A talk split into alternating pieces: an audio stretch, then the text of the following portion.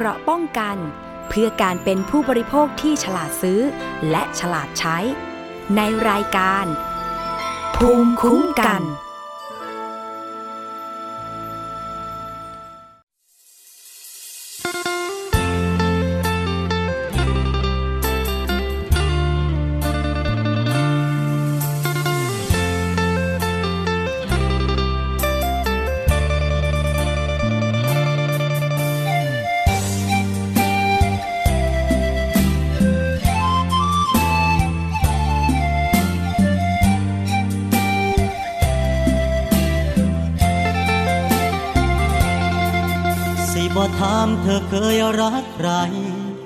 ก่อนมาเจออา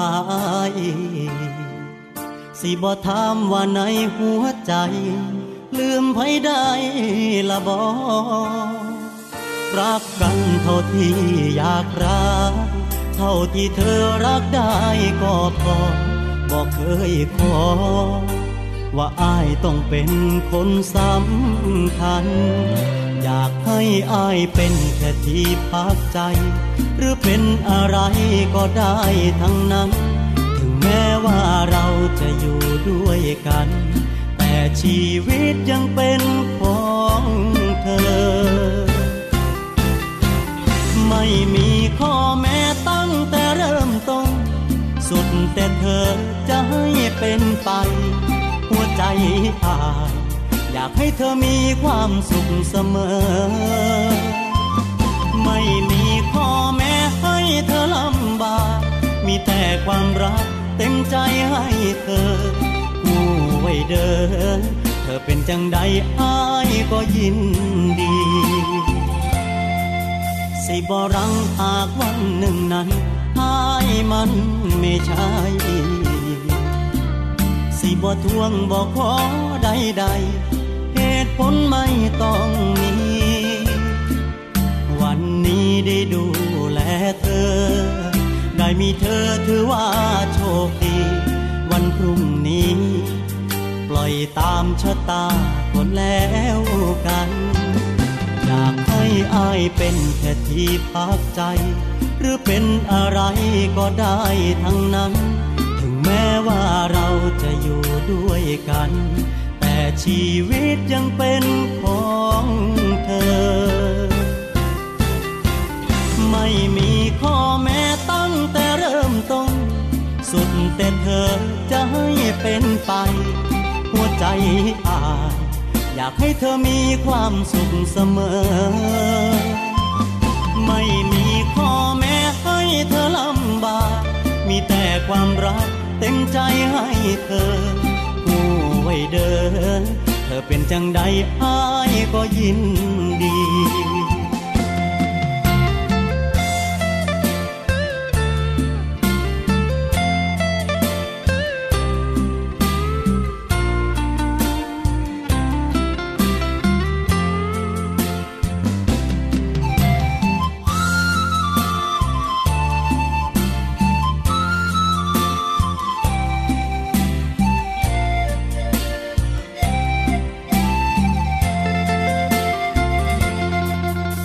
บรังหากวันหนึ่งนั้นอายมันไม่ใช่สิบ่ทวงบ่ขอใดใดๆเหตุผลไม่ต้องมี วันนี้ได้ดูแลเธอ ได้มีเธอถือว่าโชคดี วันพรุ่งนี้ ปล่อยตามชะตาก็แล้วกัน อยากให้อายเป็นแค่ที่พักใจ หรือเป็นอะไรก็ได้ทั้งนั้น ถึงแม้ว่าเราจะอยู่ด้วยกัน แต่ชีวิตยังเป็นของเธอ ไม่มีข้อแม้ตั้งแต่เริ่มต้น สุดแต่เธอจะให้เป็นไป หัวใจอาย อยากให้เธอมีความสุขเสมอ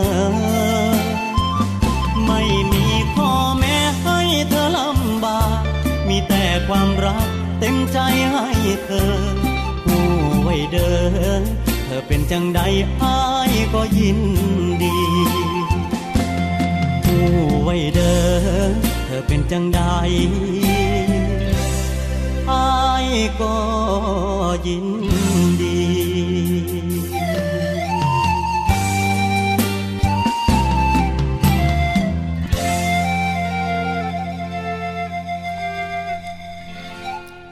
สวัสดีค่ะ คุณผู้ฟังคะกลับมาพบกับรายการภูมิคุ้มกัน รายการเพื่อผู้บริโภคกันอีกครั้งหนึ่งนะคะ วันนี้ตรงกับวันอังคารที่ 9 กุมภาพันธ์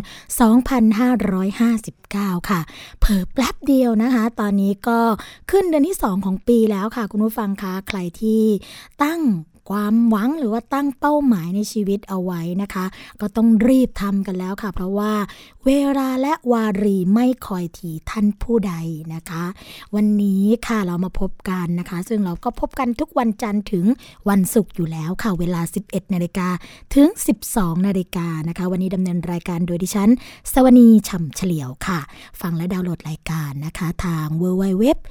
thaipbsonline.net และแอปพลิเคชันค่ะทาง thaipbs.or.th นะคะ แฟนเพจเข้าไปกดไลค์กันได้เลยค่ะทาง www.facebook.com/thaipbsradiofan และ www.twitter.com/thaipbsradio นะคะ โทรมาเพื่อติชมรายการรวมทั้งให้ข้อเสนอแนะนะคะทั้งในเรื่องของการติดตามฟังสัญญาณของรายการประเด็นที่ต้องการให้รายการภูมิคุ้มกันนำเสนอนะคะ ก็โทรเข้ามาได้ที่หมายเลขโทรศัพท์ 02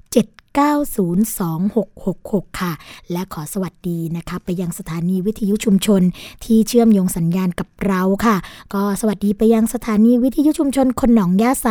จังหวัดสุพรรณบุรีนะคะ FM 107.5เมกะเฮิรตสถานีวิทยุชุมชนปฐมสาคร จังหวัดสมุทรสาคร FM 106.25เมกะเฮิรตสถานีวิทยุชุมชนคนเมืองลีจังหวัดลำพูน FM 103.75เมกะเฮิรตสถานีวิทยุชุมชนวัดโพบลังค่ะ จังหวัดราชบุรี FM 103.75เมกะเฮิรตสถานีวิทยุเทศบาลทุ่งหัวช้างจังหวัดลำพูน FM 106.25เมกะเฮิรตนะคะ และสถานีวิทยุชุมชนคนเขาวงจังหวัดกาฬสินค่ะ FM 89.5เมกะเฮิรตนะคะสำหรับวันนี้ค่ะเราก็จะมาพูดคุยกันนะคะในประเด็นต่างๆ มากมายที่สวนีได้เตรียมมา แล้วก็เป็นประเด็นที่ใกล้ตัวเราด้วยนะคะไม่ว่าจะเป็นเรื่องของความงามค่ะความขาวต่างๆ ความใสต่างๆ ที่ตอนนี้นะคะก็มีผลิตภัณฑ์มากมายออกมาที่จะโฆษณานะคะแล้วก็ ขายให้กับคุณผู้ฟังเพื่อที่จะให้เป็นคนที่สวยด่วนอ่าใช้วันนี้สวยวันพรุ่งนี้ใช้ปุ๊บสวยปั๊บแบบนี้เนี่ยอันตรายจริงหรือเปล่านะคะก็จะมีแพทย์ผู้เชี่ยวชาญ ด้านผิวหนังเนี่ยมาให้ข้อมูลกัน รวมทั้งเรื่องของการดูแลสุขภาพค่ะ แรงงานนอกระบบนะคะซึ่งจริง ๆ ในส่วนของแรงงานนอกระบบนี้เนี่ยก็มักจะถูกมองข้ามนะคะจากในส่วนของอระบบสุขภาพต่างๆ มากมาย ไม่ว่าจะเป็นเรื่องของประกันสังคมก็ดีสิทธิ์เรื่องของหลักประกันสุขภาพก็ดีนะคะอันนี้ก็ต้องมาดูกันว่า ตอนนี้เนี่ยในส่วนที่จะเป็นหน่วยงานหรือว่าองค์กรนะคะที่มาลงนามร่วมมือกัน ดูแลเรื่องของสุขภาพแรงงานนอกระบบจะมีอะไรบ้างนะคะ รวมทั้งเรื่องของอการที่ทางประเทศออสเตรเลียค่ะ เรียกคืนผักสลัดบรรจุถุงนะคะ หลังพบการปนเปื้อนของเชื้อสโมเนล่าค่ะ ซึ่งเชื้อสโมเนล่านี่เราก็ทราบกันอยู่แล้วนะคะว่า เป็นอันตรายต่อร่างกายอย่างไรบ้าง เท่านั้นยังไม่พอค่ะคุณผู้ฟังคะ เราจะมาพูดคุยกับตัวจริงเสียงจริง ของผู้ที่ได้รับผลกระทบจากเรื่องของการกู้ยืมเงินค่ะกู้ยืมเงินนี่นอกระบบนะคะยืมเงินนะแล้วปรากฏว่า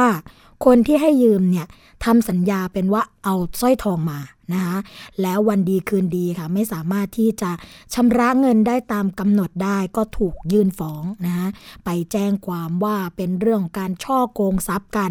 ยักยอกทรัพย์กันนะคะเรื่องนี้จะเป็นอย่างไร เดี๋ยวเรามาพูดคุยกับคนที่ได้รับผลกระทบรวมทั้งทนายความค่ะที่จะมาให้ข้อมูลรวมทั้งแนวทางนะคะในการแก้ไขปัญหาว่า ถ้าเจอกรณีนี้เนี่ยจะแก้ไขปัญหาอย่างไรนะคะ ในช่วงที่ 2 ของรายการค่ะสำหรับช่วงแรกนะคะก็เป็นการเตือนภัยกันละค่ะ คุณผู้ฟังคะที่ทางสำนักงานกสทชค่ะ ก็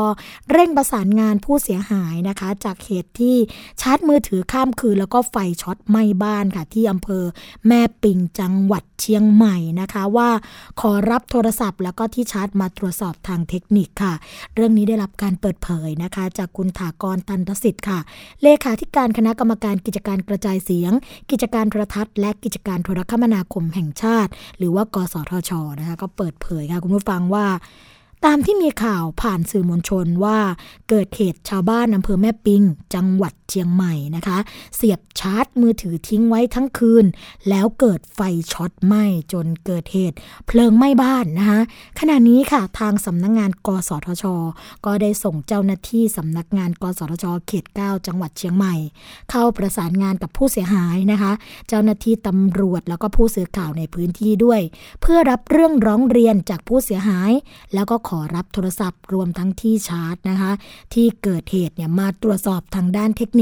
แล้วก็ตรวจสอบหาสาเหตุ ตรวจสอบว่าเครื่องดังกล่าวค่ะ ผ่านการรับรองนะคะมาตรฐานเรื่องของการนำเข้า จากสำนักงงานกสทชหรือไม่นะคะหากเครื่องเนี่ยไม่ผ่านการตรวจรับรองค่ะ ก็ทางสำนักงงานกสทช ก็ดำเนินคดีกับบริษัทที่จำหน่ายเครื่องมือถือดังกล่าวนะคะ ตามกฎหมายว่าด้วยพระราชบัญญัติวิทยุคมนาคม 2498 ค่ะคุณผู้ฟัง ซึ่งมีโทษด้วยนะคะก็ จำคุกไม่เกิน 5 ปี หรือถ้าเกิดเครื่องเนี่ยค่ะผ่านการรับรองนะคะการนำเข้าแล้ว ก็พร้อมที่จะเชิญผู้ประกอบการที่เกี่ยวข้องมาแก้ไขปัญหา เยียวยาแล้วก็ชดเชยความเสียหายให้ต่อไปค่ะ ซึ่งนายถากรนะคะก็ยังกล่าวนะคะว่า ก็ขอฝากไปยังประชาชนทุกคนค่ะ ว่าหากเกิดเหตุการณ์ในลักษณะเช่นนี้นะคะขอให้ประชาชนรีบแจ้งมายัง call center ของกสทชเลย หมายเลขของ call center นะคะคุณผู้ฟัง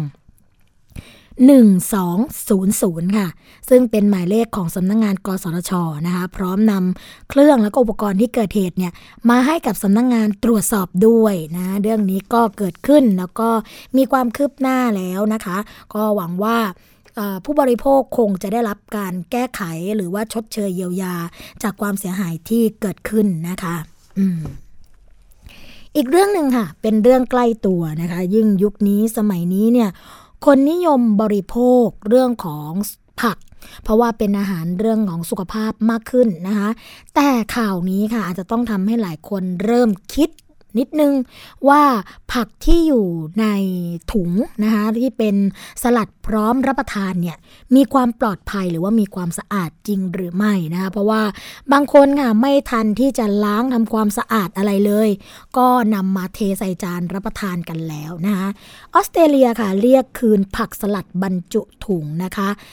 จำนวน 25 รายการค่ะ หลังพบว่าปนเปื้อนเชื้อสโมเนลานะคะ ก่อโรคเป็น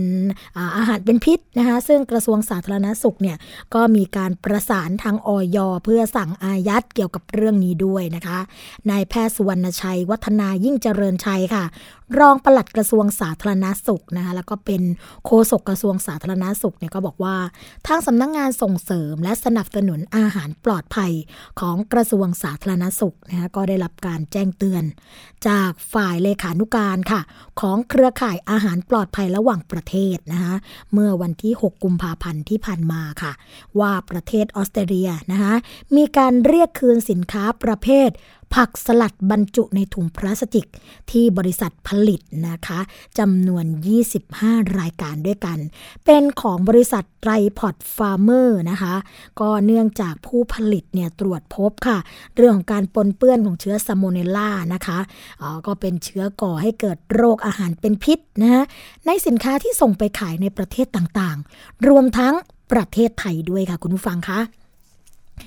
ดังนั้นนะคะทางสำนักส่งเสริมและสนับสนุนอาหารปลอดภัยเนี่ย ก็เลยประสานงานกับด่านอาหารและยาค่ะ ของสำนักงงานอาหารและยานะคะของของประเทศไทยนี่แหละ เพื่อติดตามตรวจสอบแล้วก็สกัดกั้นนะคะการนำเข้าสินค้าดังกล่าวแล้ว หากเจอก็ให้อายัดสินค้าโดยทันทีนะคะ รวมทั้งจัดทำเอกสารชี้แจงข้อเท็จจริง เพื่อเผยแพร่ให้กับผู้ที่เกี่ยวข้องทราบ แล้วก็ดำเนินการแก้ไขปัญหาต่อไปค่ะ ทีนี้ หากผู้ประกอบการนะคะหรือว่าผู้บริโภคเนี่ย ได้ซื้อสินค้าไปแล้ว ยี่ห้อของไตรพอดเนี่ยนะคะก็ขอให้ติดต่อผู้จำหน่าย หรือว่าตัวแทนจำหน่ายสินค้าค่ะ เพื่อส่งคืนสินค้าหรือว่าทำลาย ไม่ควรนำมาบริโภคนะคะ หรือว่าปรุงเป็นอาหาร โดยเฉพาะอาหารที่ไม่ผ่านความร้อนก่อนรับประทานนะคะก็เช่น สลัดผักสด เพราะว่าจะทำให้เกิดอันตรายได้นะคะ ซึ่งสำหรับเชื้อซาโมเนล่าค่ะคุณผู้ฟังคะเป็นเชื้อแบคทีเรียนะคะที่เป็นสาเหตุของโรคอาหารเป็นพิษนั่นเองแล้วก็พบบ่อยมากนะคะการโดยทั่วไปของผู้ป่วยก็คือ การถ่ายอุจจาระเป็นน้ำค่ะ คลื่นไส้อาเจียนปวดท้องนะคะไข้สูงหนาวสั่น ความรุนแรงของโรคนี่ก็ขึ้นอยู่กับปริมาณของเชื้อนะคะว่าผู้ป่วยเนี่ยได้รับเชื้อมากน้อยแค่ไหน เพราะฉะนั้นนะคะถ้าได้รับเชื้อนี้ไปก็ต้องได้รับการรักษาทันทีค่ะ ซึ่งในแต่ละปีนะคะคุณผู้ฟังคะประเทศไทยเนี่ยก็พบว่ามีผู้ป่วยโรคอาหารเป็นพิษปีหนึ่งเนี่ยเป็นแสนคนนะคะ ในปี 2559 ค่ะ ตั้งแต่ต้นปีนะคะก็คือวันที่ 1 มีนะะมกราคมจนถึงวันที่ 1 กุมภาพันธ์ที่ผ่านมาเนี่ย ก็พบผู้ป่วยแล้วนะคะจำนวน 9,444 คนค่ะ แต่ไม่มีรายงานผู้เสียชีวิตนะคะนี่ก็ไม่ใช่แค่เฉพาะต่างประเทศเท่านั้นที่เจอนะคะก็ยังมีประเทศไทยด้วย ที่รับเอาสินค้าของประเทศออสเตรเลีย โดยเฉพาะผักสดแบบนี้นะคะมาขายในประเทศก็อย่าลืมนะคะสำหรับใครที่ซื้อผักสดหรือว่าผลิตภัณฑ์ของบริษัทไกรพอร์ตนะคะไปบริโภคนี่ก็ต้องทำลายทันทีหรือว่า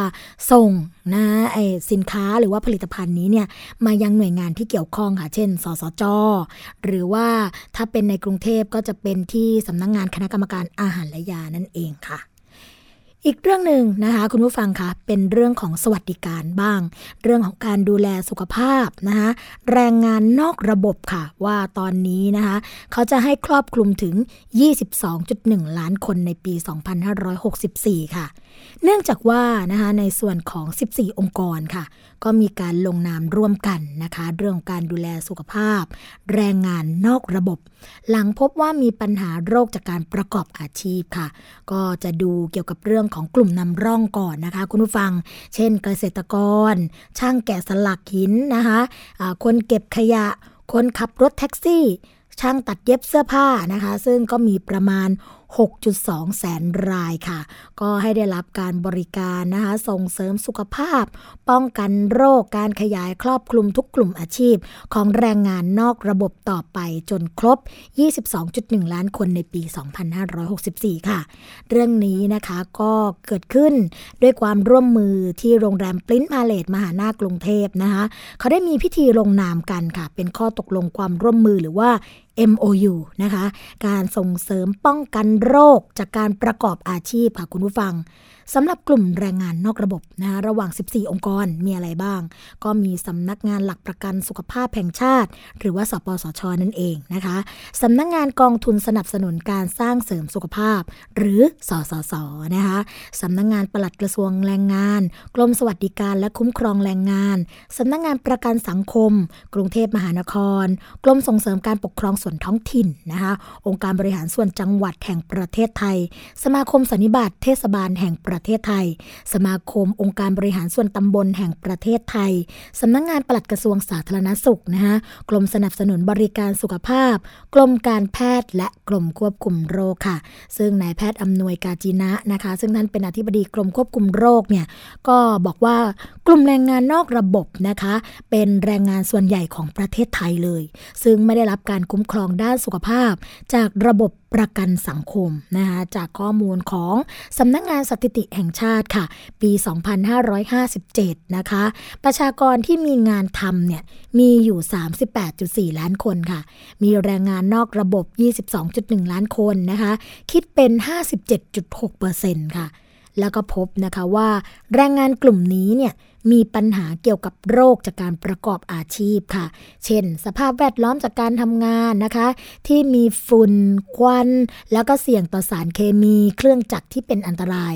รวมทั้งค่ะ การเข้าถึงบริการชีวอนามัยนะคะ การลงนามความร่วมมือในครั้งนี้เนี่ยก็เพื่อส่งเสริมค่ะ ความร่วมมือเรื่องของการขับเคลื่อนนโยบาย ด้านการส่งเสริมป้องกันโรคนะคะ จากการประกอบอาชีพค่ะสำหรับกลุ่มแรงงานนอกระบบรวมกันนะคะ รวมทั้งการรักษา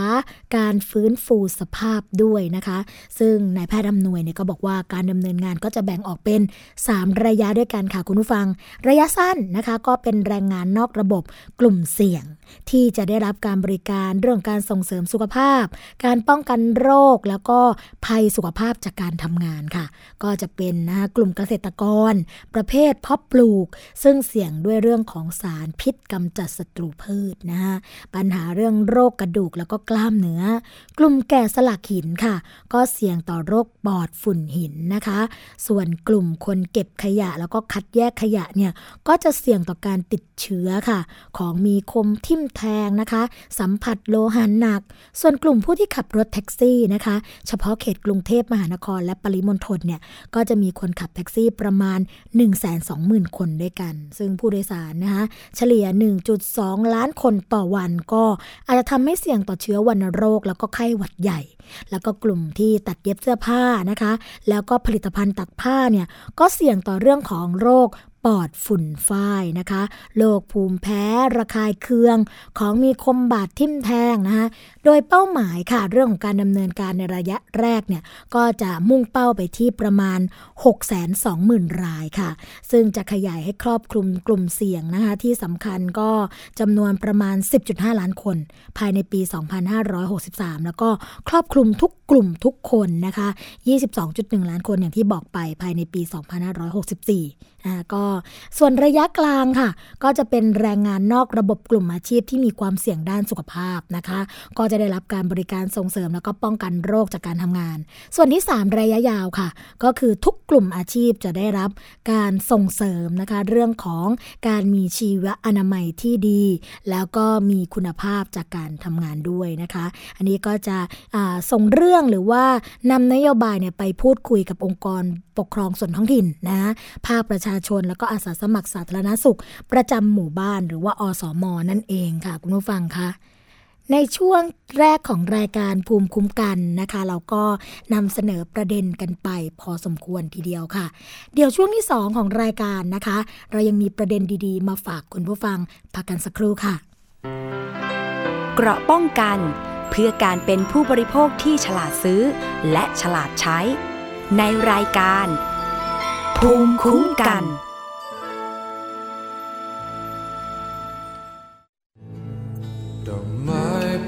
ประตูแจกันหินทรายต้นไม้ใหญ่ แก้วน้ำจานชามบันไดโคมไฟที่สวยงาม Thai PBS ขอเชิญนักเรียนนิสิตนักศึกษา และบุคคลทั่วไป ร่วมส่งมิวสิกวิดีโอเพลง Home ในแบบของคุณเข้าประกวดชิงรางวัลในโครงการ เพราะที่นี่คือบ้าน Home ผู้สนใจสามารถส่งผลงานได้ด้วยตนเอง หรือทางไปรษณีย์มาที่ สถานีโทรทัศน์ไทย PBS เลขที่ 145 ถนนวิภาวดีรังสิตแขวงตลาดบางเขน เขตหลักสี่กรุงเทพ 10210 ตั้งแต่วันนี้ถึง 15 กุมภาพันธ์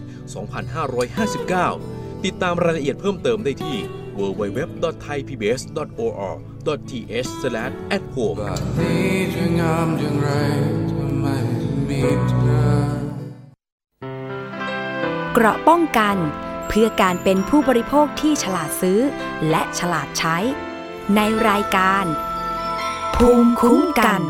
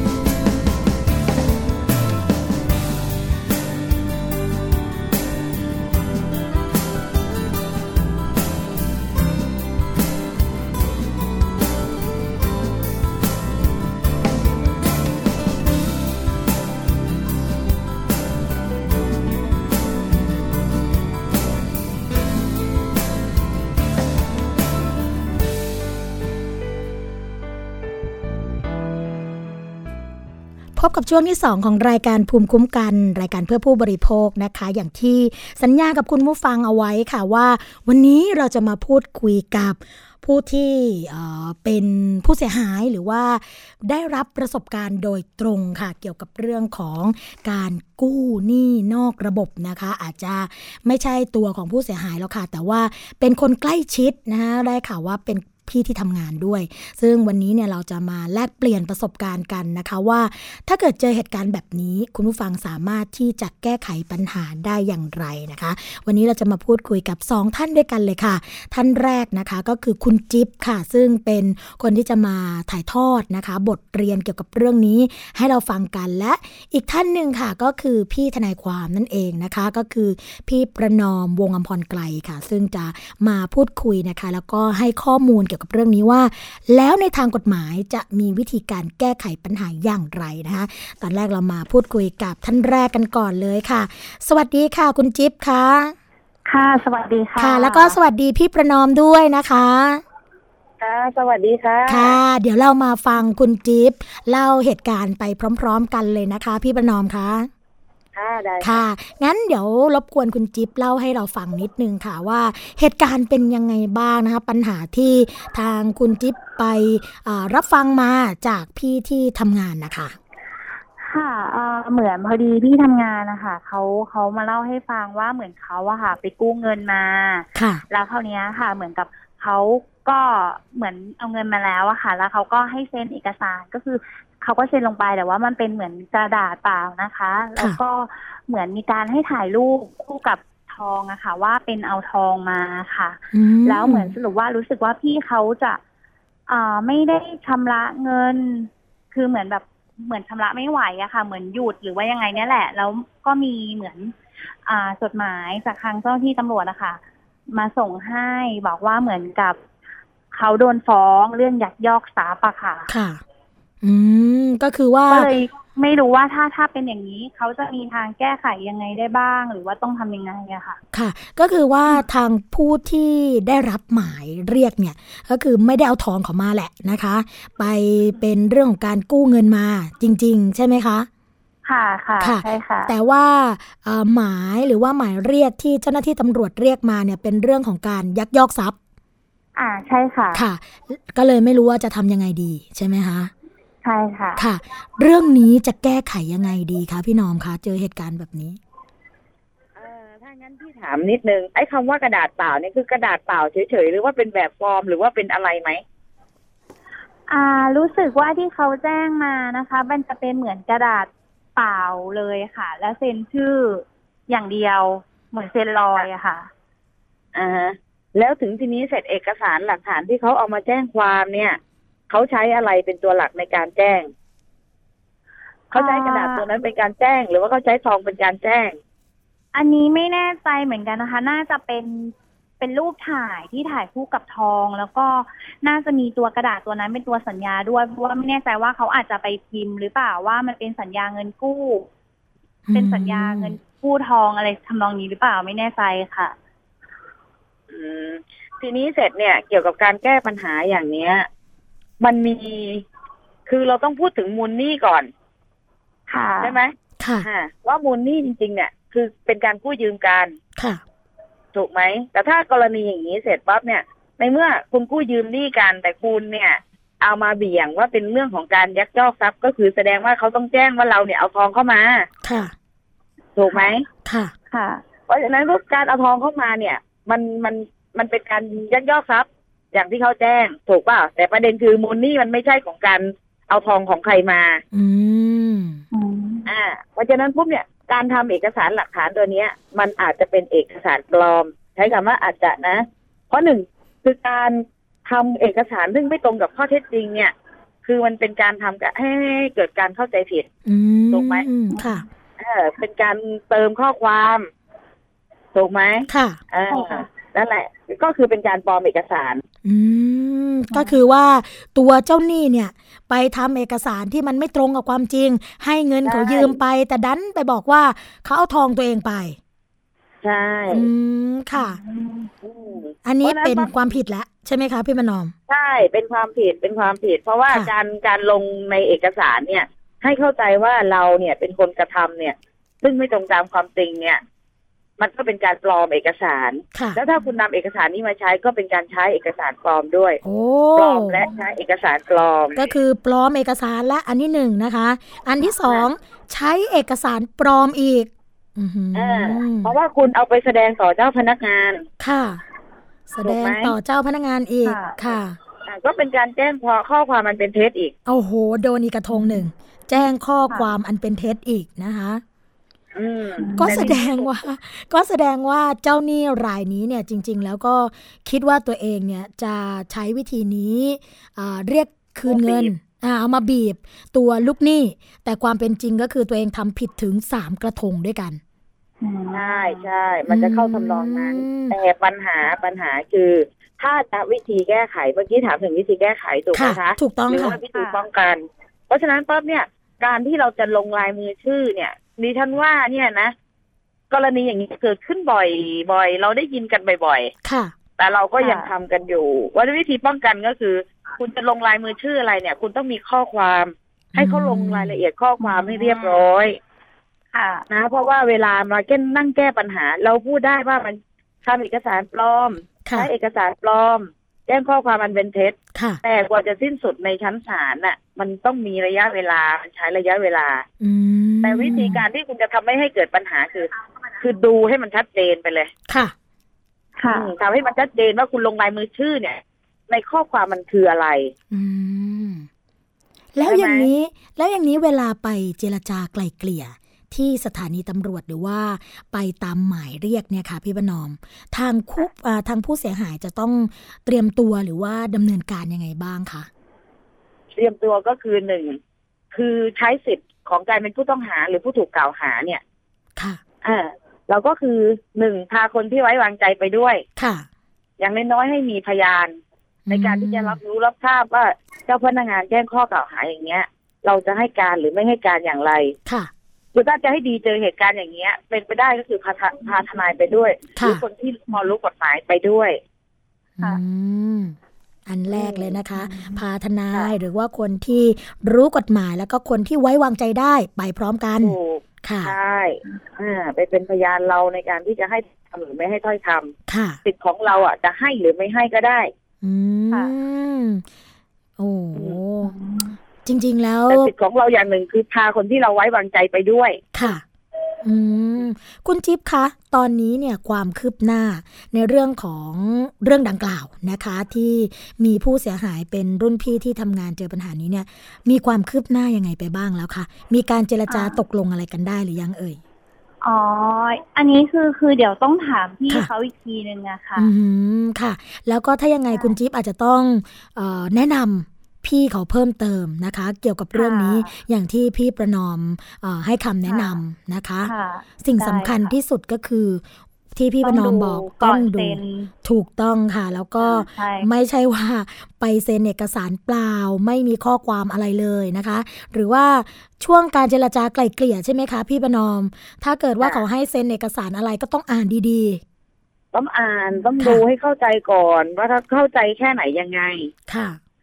ให้เข้าใจให้ตรงกันกับที่เขาแจ้ง แล้วก็ถ้าเราจะให้การปฏิเสธ หรือว่าเราจะมีพยานหลักฐานอะไรไปยืนยันค่ะเราก็พาไปให้ครบถ้วนก็ได้อืมเพื่อเป็นการยืนยันความบริสุทธิ์ของตัวเองค่ะค่ะอืมขอบคุณคุณได้จิ๊บมาก เดี๋ยวเรา แต่พี่ค่ะประนอมต้องอยู่ก่อนนะ เดี๋ยวคุยกับพี่ประนอมต่อนะคะค่ะก็ขอบคุณคุณจิ๊บมากนะคะค่ะค่ะสวัสดีค่ะคุณค่ะจิ๊บสวัสดีค่ะค่ะ พี่ประนอมคะเหตุการณ์แบบนี้เนี่ยค่อนข้างที่จะเกิดขึ้นบ่อย ซึ่งตัวผู้บริโภคนะคะ อย่างที่เราทราบกันดีอยู่บางครั้งเนี่ยก็ประมาทเลินเล่อแล้วก็เผลอเลอเกี่ยวกับเรื่องนี้อย่างที่ฟังรายการเราอยู่ในขณะนี้นะคะ ไม่ว่าจะเป็นอ่าจังหวัดสุพรรณบุรี จังหวัดสมุทรสาครนะคะ จังหวัดลำพูน ราชบุรีลำอ่าแล้วก็กาลสินธุ์นะคะที่ที่ฟังรวมทั้งคุณผู้ฟังที่ฟังออนไลน์ทั่วประเทศอยู่ในขณะนี้เนี่ยก็อาจจะมีคำถามแล้วก็สงสัยค่ะว่า เอ๊ะตัวเจ้าหนี้ นะตัวเจ้าหนี้ของเราเนี่ยเขาสามารถที่จะทำแบบนี้ได้ด้วยเหรอคะในการที่จะไปเอ่อแจ้งความแบบนี้อะค่ะ ในฐานเรื่องของการยักยอกทรัพย์ โดยที่ตัวเองก็รู้อยู่แล้วนะคะว่าเขาเอาเงินไปไม่ได้เอาทองไปอย่างนี้ยค่ะ ถามว่าเขามีสิทธิ์ไหมจริงๆอะคือเจตนาที่มันจะทำผิดกฎหมาย หรือเจตนาที่มันไม่สุจริตเนี่ย ทุกคนไม่มีสิทธิ์ใช้ อืมแต่มันก็ขึ้นอยู่กับสามัญสำนึก เนาะค่ะ มันก็พูดยากเพราะบางคนเขาเขาคือการทำมาหากินของคนเนี่ย ทุกวันเนี้ยมันมันมันมีวิธีการเยอะแยะ ค่ะถูกไหมคะค่ะเพราะฉะนั้นตัวเราเองเนี่ยซึ่งเป็นผู้บริโภคเนี่ย เราควรระวังป้องกันตัวเองก่อน อืมอืมถามว่า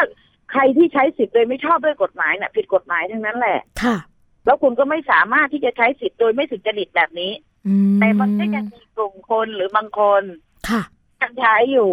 อืมซึ่งมันเป็นการละเมิดกฎหมายบ้านเมืองแน่ ๆ อยู่แล้ว ค่ะ แล้วแบบนี้นะคะทางผู้เสียหายเขาสามารถที่จะแจ้งความกลับ หรือว่าดำเนินการกับตัวที่เป็นเจ้าหนี้ได้ไหมคะ พี่ประนอมเราก็แจ้งได้ค่ะ แจ้งได้เหมือนกันเหมือนที่พี่บอกไปค่ะถ้าหากคุณทำเอกสารไม่ถูกต้องตามความจริง ค่ะ คุณเพิ่มเติมข้อความซึ่งเป็นเท็จเนี่ยค่ะ ใช่ไหมแล้วก็แจ้งคุณได้ว่าคุณเนี่ยทำเอกสารซึ่งซึ่งมันปลอมขึ้นมาน่ะ อืม ก็คือปลอมอ่าเอกสาร ใช้เอกสารปลอมนะคะ แล้วก็แจ้งข้อมูลเท็จต่อเจ้าพนักงานมีสามเรื่องด้วยกันเลยนะคะใช่ค่ะ เพราะฉะนั้นเนี่ยค่ะคุณผู้ฟังคะเจอเหตุการณ์แบบนี้นะคะ อย่าลืมนะคะ อย่างที่พี่ประนอมบอก การที่เราจะมาต่อสู้กันในชั้นศาลหรือว่าการขึ้นโรงขึ้นศาลเนี่ย ก็อาจจะเป็นไปได้ แต่ว่าก็ต้องใช้ระยะเวลานาน ต้องมีการพิสูจน์ถูกผิดกันค่อนข้างเยอะนะคะ เพราะฉะนั้นป้องกันไว้ดีกว่าแก้แน่นอนใช่ไหมคะ ใช่ค่ะค่ะ วันนี้รายการภูมิคุ้มกันนะคะ ต้องขอขอบพระคุณพี่ประนอมเป็นอย่างยิ่งเลย ที่มาให้ข้อมูลกับเรานะคะ แล้วก็หวังเป็นอย่างยิ่งค่ะว่าทางรายการจะได้รับเกียรติจากพี่ประนอมมา ให้ข้อมูลที่เป็นประโยชน์แบบนี้อีกนะคะ แล้วก็อย่าลืมติดตามฟังรายการภูมิคุ้มกันตลอดไปด้วยนะคะ พี่ประนอมค่ะค่ะสวัสดีสวัสดีค่ะ ก็เป็นข้อมูลดีๆนะคะ ที่นำมาฝากกัน เพราะว่าเรื่องของการกู้หนี้ยืมสิน หรือว่าเรื่องของการทำสัญญากู้ยืมเงินเนี่ยเป็นสิ่งสำคัญมาก เพราะว่าเศรษฐกิจแบบนี้นะคะ หลายคนก็อาจจะรู้สึกว่าเงินทองอาจจะไม่พอใช้นะคะก็ต้องมีการหยิบยืมกันบ้าง แต่ว่าการหยิบยืมก็ดี การกู้ยืมเงินก็ดีนะคะก็ต้องมีความรอบคอบค่ะ รอบคอบตั้งแต่เรื่องของการทำสัญญานะคะไม่ใช่ว่าไปเซ็นในเอกสารเปล่ากัน โดยที่ไม่มีข้อความอะไรเลยที่จะมาระบุนะคะว่า เราเอเงินเขามาเท่าไหร่จำนวนกี่บาทจะต้องผ่อนชำระเท่าไหร่ มีอายุในการผ่อนชำระอย่างไรนะคะ อันนี้ก็เป็นสิ่งที่บางครั้งผู้บริโภคต้องป้องกันตัวเองค่ะนะคะอีกเรื่องหนึ่งคุณผู้ฟังคะเป็นเรื่องของนะคะเรื่องของหมอโรคผิวหนังบ้างค่ะ ออกมาเตือนนะคะ เรื่องของการใช้ผลิตภัณฑ์ช่วยผิวขาวค่ะ ว่าไม่ได้ทำให้ผิวขาวขึ้นนะคะสีผิวธรรมชาติเนี่ยก็เป็นสิ่งที่เกิดจากพันธุกรรมนะคะ เพราะฉะนั้นอย่าตกเป็นเหยื่อทางการตลาดค่ะ ผู้ช่วยศาสตราจารย์ผู้ช่วยศาสตราจารย์นะคะแพทย์หญิงสุวิรากรค่ะ โอภาสวงศ์นะคะซึ่งเป็นประธานคณะอนุคณะอนุกรรมการนะะประชาสัมพันธ์ สมาคมแพทย์ผิวหนังแห่งประเทศไทยค่ะคุณผู้ฟัง ก็บอกว่าการจะใช้ผลิตภัณฑ์นะะช่วยให้ผิวขาวนั้นเนี่ยก็ต้องทราบถึงขีดข้อจำกัดต่างๆก่อน นั่นก็คือ 1. เข้าใจถึงธรรมชาติของสีผิวของตัวเองก่อนนะคะว่า เป็นอย่างไร เช่น ถ้าเป็นคนผิวคล้ำนะคะอ่าแล้วก็คล้ำมาตั้งแต่กำเนิดเนี่ย ก็จะคาดหวังว่าใช้ผลิตภัณฑ์พวกนี้แล้วจะขาวก็คงเป็นไปไม่ได้นะคะ ผลิตภัณฑ์พวกนี้ก็จะช่วยแค่ให้ผิวเนี่ยกลับคืนขึ้นมามีสีธรรมชาติดังเดิม หรือมีความสม่ำเสมอขึ้นเท่านั้นค่ะ 2. นะคะไม่มีสารใดค่ะ ที่จะทำให้ผิวขาวถาวรได้ พอหยุดใช้นะคะ ผิวหนังก็ต้องคืนสู่ธรรมชาติเดิม สารที่ทำให้ขาวถาวรได้เนี่ยก็แสดงว่าออกฤทธิ์ทำอันตรายค่ะ ต่อผิวหนังนะคะซึ่งจะก่อให้เกิดผลร้ายตามมาค่ะ เช่นอะไรบ้าง ฝ้านะคะ หรือว่าด่างขาวถาวรนั่นเอง การที่จะเป็นด่างขาวถาวรนะคะคุณผู้ฟังก็คือว่าผิวเนี่ยก็จะไม่เรียบไม่สม่ำเสมอแล้วนะคะ 3. ค่ะ ผิวจะไม่ขาวขึ้นอย่างรวดเร็ว ดังนั้นค่ะต้องใช้ติดต่อกันหลายสัปดาห์ โดยจะค่อยๆขาวขึ้นทีละน้อย ขึ้นอยู่กับความไวต่อการตอบสนองเรื่องของการทำให้ผิวขาวในแต่ละ คนแล้วก็ในแต่ละวัยด้วย และก็จะไม่ขาวกว่าสีผิวค่ะ ที่กำหนดโดยพันธุกรรมของเรานะคะ และ 4 ค่ะ การใช้ผลิตภัณฑ์ทำให้ผิวขาว ก็ต้องร่วมกับการป้องกันตัวเอง ให้พ้นจากแสงแดดด้วยนะคะ เนื่องจากรังสี UV ในแสงแดดค่ะ เป็นตัวการนะคะในการกระตุ้นให้เซลล์เนี่ยสร้างเม็ดสีเมลานินให้มากขึ้น โดยเฉพาะช่วง9โมงเช้านะคะถึง4โมงเย็นเป็นช่วงที่มีความเข้มของรังสี UVB แล้วก็เป็นอันตรายต่อผิวหนังสูงค่ะ การป้องกันผิวนะคะ ให้พ้นจากแสงแดดเนี่ยเป็นวิธีที่ดีที่สุดค่ะ เพราะว่าเป็นธรรมชาตินะคะ ปลอดภัยแล้วก็ยังช่วยป้องกัน ไม่ให้เกิดเรื่องของ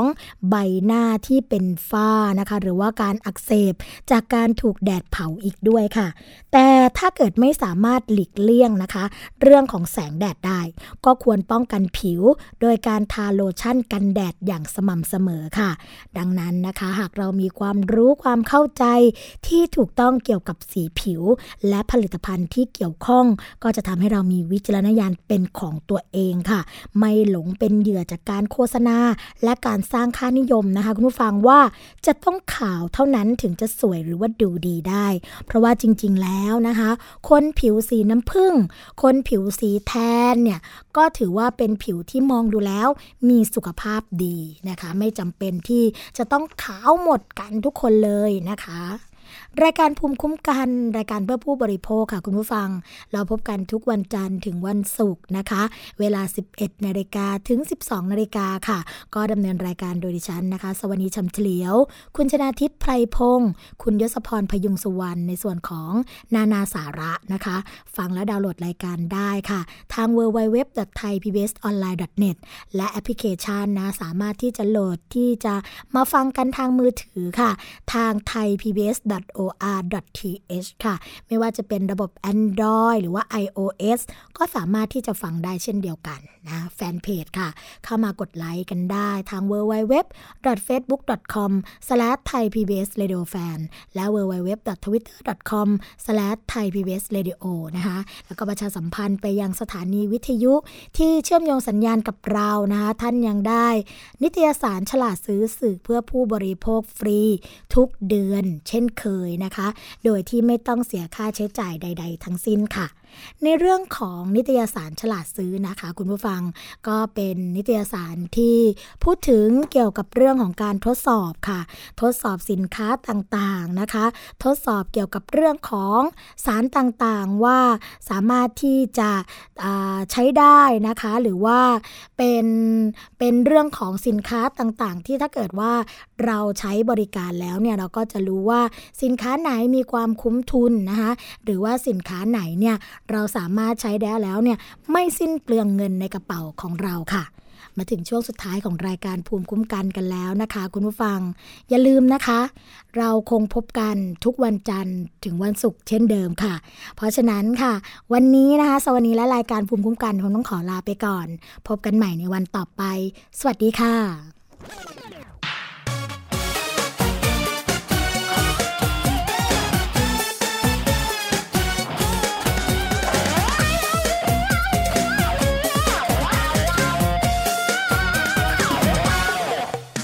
หน้ามันแดงแบบไม่รู้ตั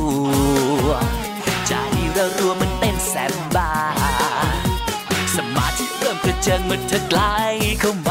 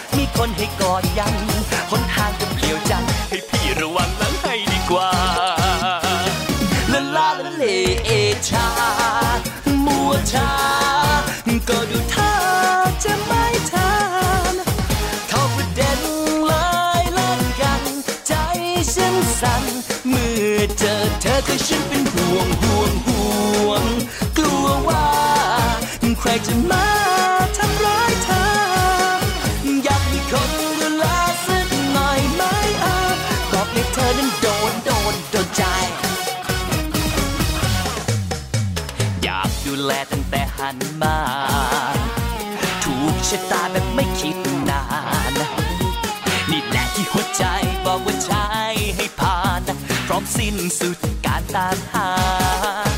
ดวนอันนงคำลงจะไปไหน